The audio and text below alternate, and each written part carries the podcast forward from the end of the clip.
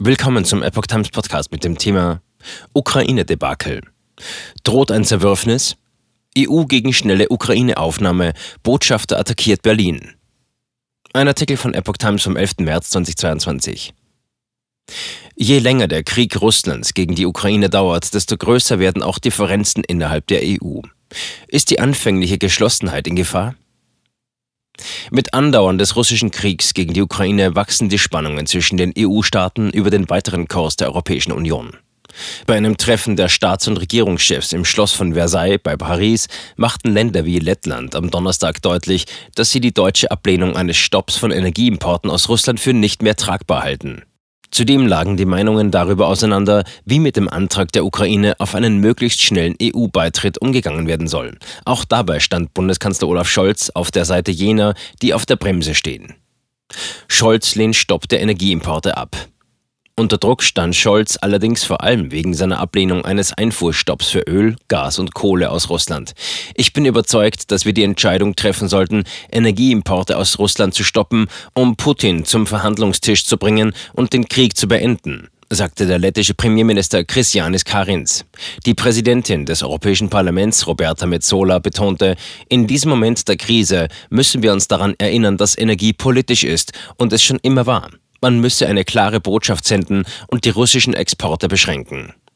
Beide stellten sich damit auf die Seite von Ländern wie Polen und Litauen, die sich bereits für einen solchen Schritt ausgesprochen hatten. Damit sollte dem russischen Staat seine Haupteinnahmequelle für die Finanzierung des Kriegs gegen die Ukraine genommen werden.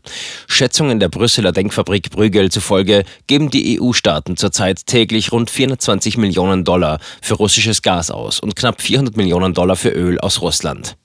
Das liegt vor allem daran, dass Länder wie Deutschland, Österreich und Ungarn erhebliche Teile ihres Energiebedarfs über Lieferungen aus Russland decken.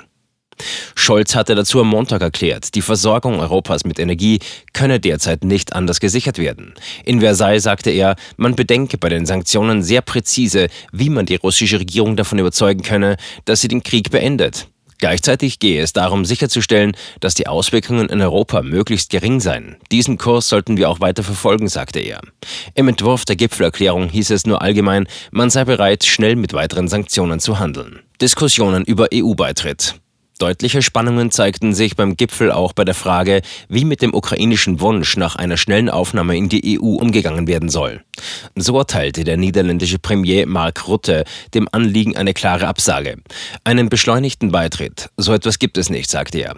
Sein luxemburgischer Amtskollege Xavier Bettel sagte, er sei kein Regelfetischist, aber es gehe um Bedingungen für einen EU-Beitritt. Bundeskanzler Scholz äußerte sich ähnlich. Es ist ganz wichtig, dass wir die Dinge, die wir ja auch in der Vergangenheit beschlossen haben, weiter verfolgen, sagte er. Im Entwurf der Gipfelerklärung hieß es zwar, dass die Ukraine zur europäischen Familie gehöre, konkrete Zusagen mit Blick auf einen schnellen EU-Beitritt wurden jedoch nicht gemacht. Dabei warben Länder wie Estland und Litauen eindringlich dafür. Die estnische Premierministerin Kaja Kallas sagte der Süddeutschen Zeitung, in ihren Augen gebe es die moralische Pflicht, diesen Menschen ihren europäischen Traum möglich zu machen. Der ukrainische Präsident Volodymyr Zelensky hatte angesichts des russischen Kriegs gegen sein Land kürzlich die Mitgliedschaft in der EU beantragt. Der EU-Beitritt ein langer und komplizierter Prozess. Doch die Ukraine hofft auf Tempo. Wir wollen keinen Freifahrtschein, aber wir wollen, dass das in einem Eilverfahren geschieht, innerhalb von wenigen Jahren, sagte der ukrainische Botschafter in Berlin, Andriy Melnik, der deutschen Presseagentur. Botschafter, deutsche Haltung zu Waffenlieferungen feige. Melnik hat auch die aus seiner Sicht zögerliche Haltung der Bundesregierung zu Waffenlieferungen an die Ukraine scharf kritisiert. Die klare Absage an die Lieferung von Kampfflugzeugen vom Typ MiG-29 aus Polen sei für die Ukrainer sehr enttäuschend, sagte er am Donnerstagabend in der ZDF-Sendung Markus Lanz, ein Abend für die Ukraine. Es ist in der Tat eine feige Entscheidung, und zwar nicht nur der Amerikaner, auch der Deutschen. Deutschland sage Nein zu Flugzeugen und Nein zu Panzern für die Ukraine. Dabei seien Panzer angesichts des russischen Angriffskriegs auch Verteidigungswaffen. Das polnische Außenministerium hatte Anfang der Woche erklärt, die Regierung sei bereit, alle ihre Kampfflugzeuge vom Typ MiG-29 unverzüglich auf den US-Luftwaffenstützpunkt Rammstein in Rheinland-Pfalz zu verlegen und die Maschinen den USA zur Verfügung zu stellen. Der Sprecher des US-Verteidigungsministeriums John Kirby lehnte das aber am Mittwoch mit den Worten ab, ein solches Vorhaben könnte zu einer erheblichen russischen Reaktion führen, die die Aussichten auf eine militärische Eskalation mit der NATO erhöhen könnte.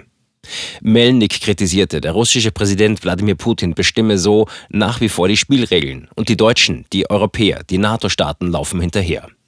Er forderte die Bundesregierung auch auf, der Ukraine eine Perspektive zum EU-Beitritt zu gewähren und Putin härter zu sanktionieren. Nötig seien jetzt mutige Entscheidungen und nicht nur Ausreden.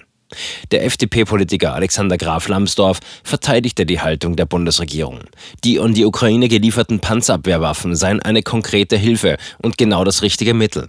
Die Kommunikation der Polen im Fall der Kampfflugzeuge sei allerdings ein Debakel gewesen, sagte er. So sieht es aus, als ob hier Wladimir Putin immer noch über unsere Politik entscheiden würde. Auswirkungen auf Wirtschaft in der EU. Ein weiteres brisantes Thema beim zweitägigen Gipfel war indes der Umgang mit Auswirkungen des Krieges auf die wirtschaftliche Entwicklung in der EU. So hat Frankreich die Idee ins Spiel gebracht, wie schon in der Corona-Krise ein schuldenfinanziertes Unterstützungsprogramm zu beschließen. Dieses könnte demnach helfen, die Folgen des aktuellen Energiepreisanstiegs abzufedern, aber auch Investitionen in Verteidigungsprojekte fördern. Länder wie Deutschland und die Niederlande halten dies zum derzeitigen Zeitpunkt für nicht notwendig und verweisen darauf, dass erst einmal das 800 Milliarden Euro schwere Corona-Hilfspaket aufgebraucht werden sollte. Der italienische Ministerpräsident Mario Draghi zeigte sich hingegen offen für den französischen Vorschlag. Italien und Frankreich sind auch auf dieser Front vollständig auf einer Linie, sagte Draghi.